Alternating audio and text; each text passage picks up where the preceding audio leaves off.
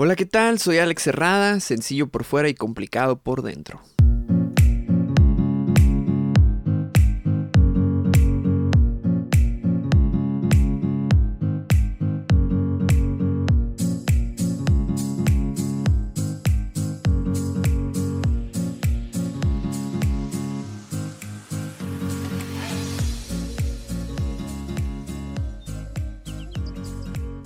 Y muy buen día, espero se la estén pasando a toda madre.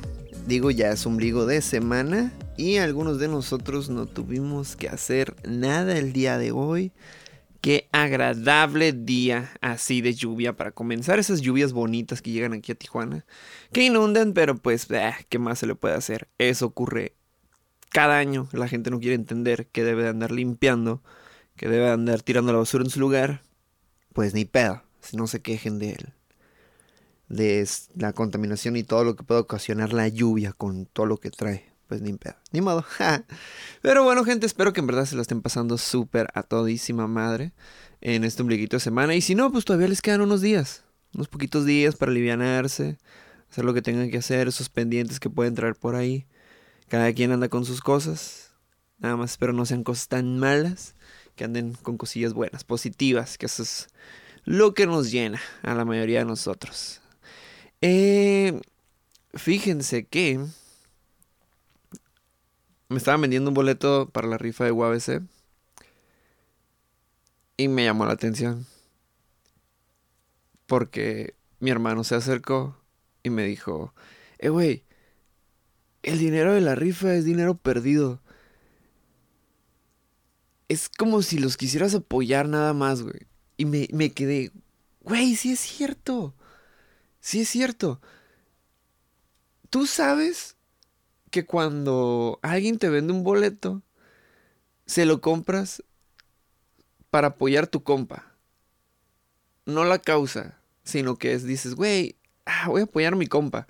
Está bien, güey, te voy a comprar un boleto, güey. No hay pedo, ten, güey. Ya sabes que ese dinero valió así madres completamente. Ese dinero que posiblemente estaba destinado a un buen fin de semana, lo hiciste para ayudar a tu compa, güey. ¡Qué cabrón! Porque sí, güey. Es que no mames. Tienes un, un boleto. ¿Cuál es la probabilidad de ganar? No, no hay. No hay una probabilidad alta de poder ganarte un premio de esos, pero aún así no quieres que muera esa esperanza. Digo, porque todos, estoy seguro que todos alguna vez hemos comprado un boleto y por más que te hayas gastado, por lo mucho, por lo poco, estás esperanzado en verdad a ganar algo, decir, bueno, pues, a ver qué pedo, para medir tu suerte. Y eso se me hace muy interesante porque es como un cáliz entre, güey, me, me estará yendo también en algo que no creo, o me estaría yendo de la verga en algo que no creo. Yo, yo puedo cambiarlo si yo quiero, pero pues quiero jugar con este pedo porque me llama la atención lo incógnito. Se me hace muy, muy tripeado, pero se me hizo muy chistoso y acertado el punto de mi hermano. Y, y luego me quedé pensando y me acordé que los de la U A B C tienen para raspar. La verdad nunca he comprado uno de, de otro lugar que no sea de, de U A B C, así de, de apoyo. Eh, he comprado unos que no, no sé cómo, cómo se llaman, pero a ver si con esta explicación me puedo dar a entender. Son unos, es un pedazo tipo de, de cartulina donde vienen numeritos y vienen chicles pegados en ese numerito. Bueno, eh, tú no ves el numerito, pero está el chicle ahí encima del número, y cuando agarras el chicle, pues ya, ya te ganaste un chicle primero. Dices, bueno, compré un chicle, pero tienes que pagar el número que sale ahí. Esos, esos sí gasté en la primaria, creo. No sé por qué, pero alguien llevaba y era muy gracioso andar pagando y saber, y competir contra tus amigos de ver quién puede ser más pendejo que le toque el número más alto y te hay que pagar más, güey. Y luego estaba seguro que en ese entonces el número más alto era cincuenta pesos. Pero estamos hablando de una época donde comprar un burrito y un jugo, un frutzi, eran diez pesos casi. Sí, diez pesos. Era baratísimo y con eso te quedabas un montón. La verdad, o sea, podías gastar bien. Entonces no te daban mucho, te daban muchos diez, veinte pesos para gastar. A su madre, el que traía cincuenta era como que, güey, cómprate toda la pinche tienda. Algo así. Entonces, esas madres de raspa. Bueno, les decía que los de la U A B C traen de los de raspa. Y me recordó mucho ese punto del azar. Y creo que ese morbo también de que tenga ese sellito te llama bien cabrón la atención. Y te agüitas menos al comprar el boleto. Le dices, está bien, güey, tu compa. Y agarras una moneda y vas a raspar y acá de... Y a la verga, güey, a ver. Hasta, hasta lo haces con... Con esa... Con esa incertidumbre, esa emoción de... Y, güey, si gano, me quería bien esto, esto y el otro. Y le raspas y... Creo que dice no hay premio ganador o sin, o sin premio. Ah, dices, güey, ni pedo. Pero una vez, déjeme contarle a usted que está escuchando esto, que gané un premio. Me gané una casa para acampar. Y estuvo bien chistoso porque en un par de semanas... Iba a irme a acampar y no tenía casa, le iba a pedir un compa. Entonces me gané esa madre y fue como que, güey, a toda madre, gané una casa de acampar, güey. Y a la fecha la tengo, pero resulta que yo pensé que era una casa de acampar.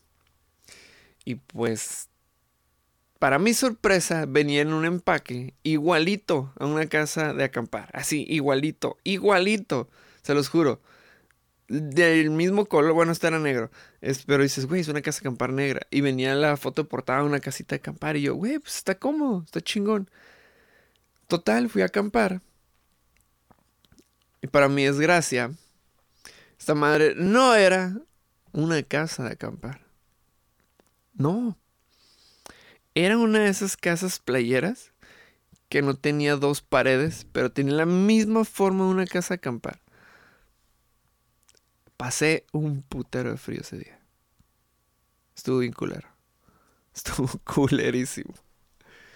Pero, en fin, lo ch- chingón de esta madre es que esa chingadera nada más ya viene armable, armada y nada más agarras una parte de arriba, la levantas y ya queda.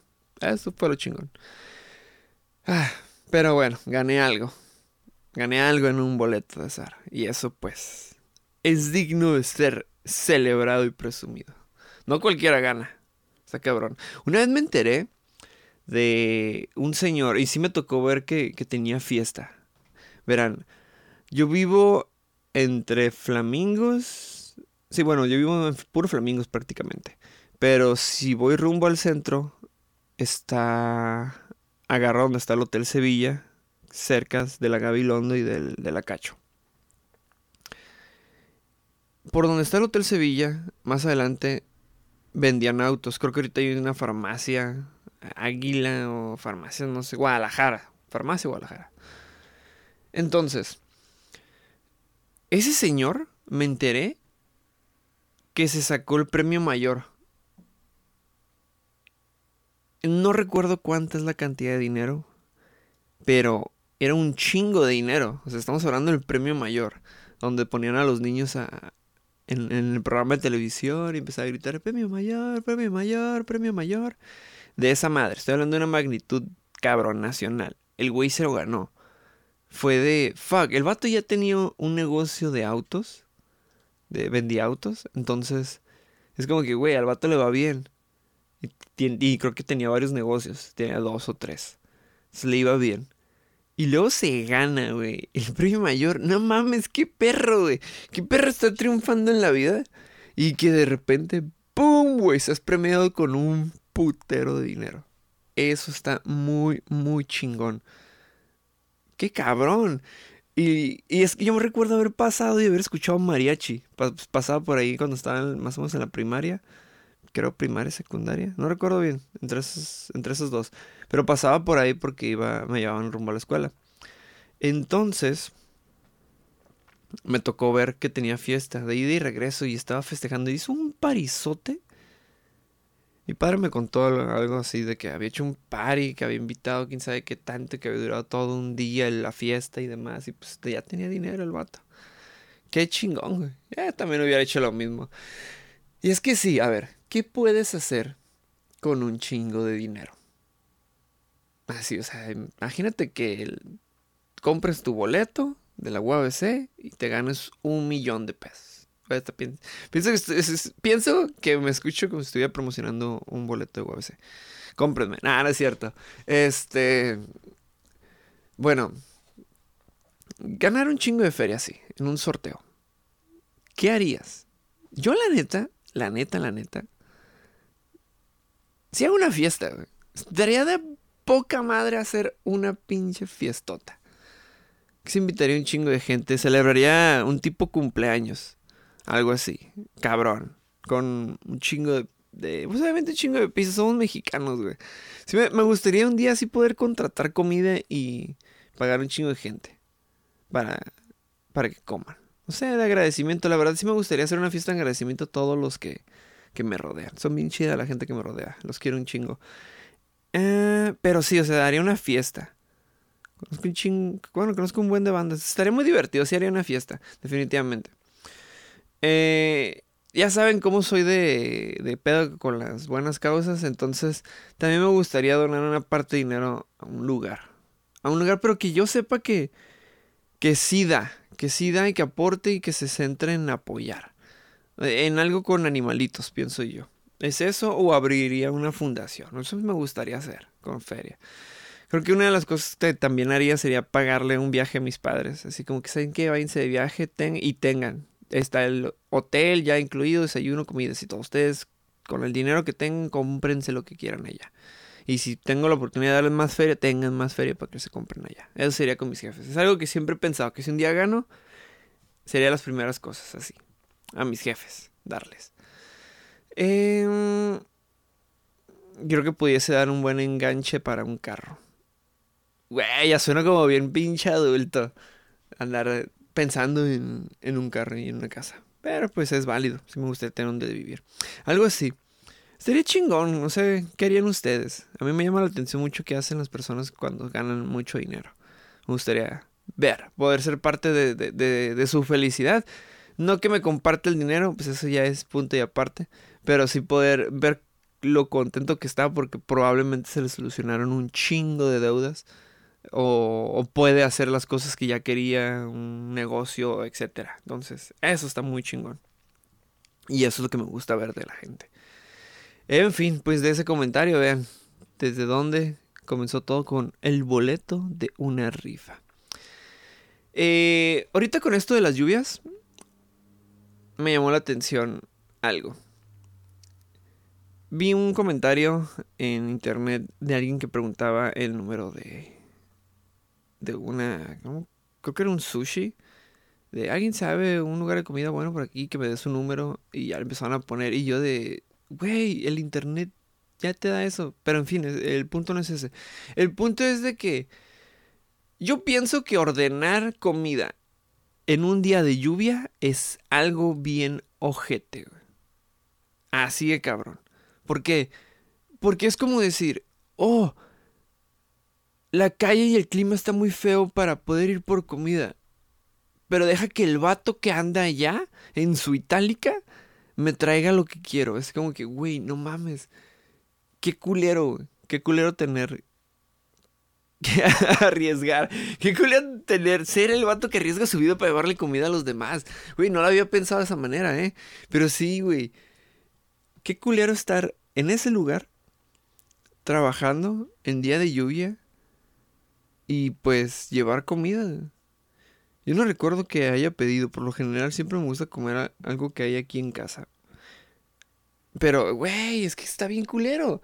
Imagínate ser el vato que te toquen las órdenes y entre toda la lluvia estés en la moto empapado. Fuck, güey. Espero, la neta, sí les den propina al menos si los piden. Porque está muy cabrón. Y luego me quedé pensando, güey.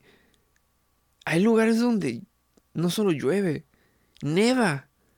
¿Qué pedo? Imagínate el vato todo lo que tiene que recorrer entre la, entre la nieve para poder llegar a, a ese destino y entregar tu comida. Güey, no, qué, qué mal pedo. Sí sería, sí es algo muy cabrón. Neta, sí está muy, muy crap esa madre. No, sí está ojetillo andar pidiendo comida en días de lluvia. No, o sea, es que no... No va. No va eso. Eso es lo que yo pienso. Es, es que sí se me hace muy ojete. Es, es como llegar a un trabajo donde ya traigas carga pesada y de repente llega otro cabrón y, y te dé su tarea a ti. Y dices, güey, no mames. Como que, güey, ya de por sí te un jalaca cabrón, güey. Pesado. De hueva. Pero pues, güey, se arriesgan un chingo por traerte de comer. Todos unos héroes sin capa los vatos. Hasta cabrón. Es que tienes más probabilidades de ser accidentado. Eso es una. Te puedes enfermar. Pero no, más que nada lo de los accidentes, luego cualquier loco. Muy tripeado. Bueno, a mí también me caga andar mojándome con ropa afuera en la calle, entonces nada, no es algo que me latería. Pero en fin, sí se me hace muy, muy, muy ojete. Ah, cambiando de temas, algo que estuve pensando en, en esta semana es esto, miren. He pensado que la mayoría de la gente realmente no quiere la verdad. Solo quieren la seguridad constante de que lo que creen es la verdad. Algo así, es que ha estado bien tripeado. Estaba viendo cómo una señora en el taxi le decía a la otra, es que es que es así, tiene que ser así, porque pues así es como debe de ser. No recuerdo bien el tema, pero escuché esa frasecilla y dije, qué tripeado, o sea. Neta, hay mucha gente que no quiere escuchar la verdad. Está cabrón, o sea, la verdad es que te refugias en tu mundito y de ahí pues... Para salir, dices, Nel, Nel, aquí me quedo, aquí ya conozco. Y escuchar algo que te cambie, pues sí, está bien duro. Es, es similar al, o pienso que el ejemplo perfecto podría ser cuando estás con alguien y sospechas que te está siendo infiel, pero no quieres creer que te está siendo infiel. Y te metes a huevo a buscar algo y te das cuenta que... Tal vez sí fue verdad. Y dices, güey, no lo hubiera buscado, güey. ¿Para qué lo busqué? Bueno, ya sé. Pero, ah, duele un chingo. Entonces, es, es ese pedo, o sea, de decir, güey, pues es cierto, es que es la verdad.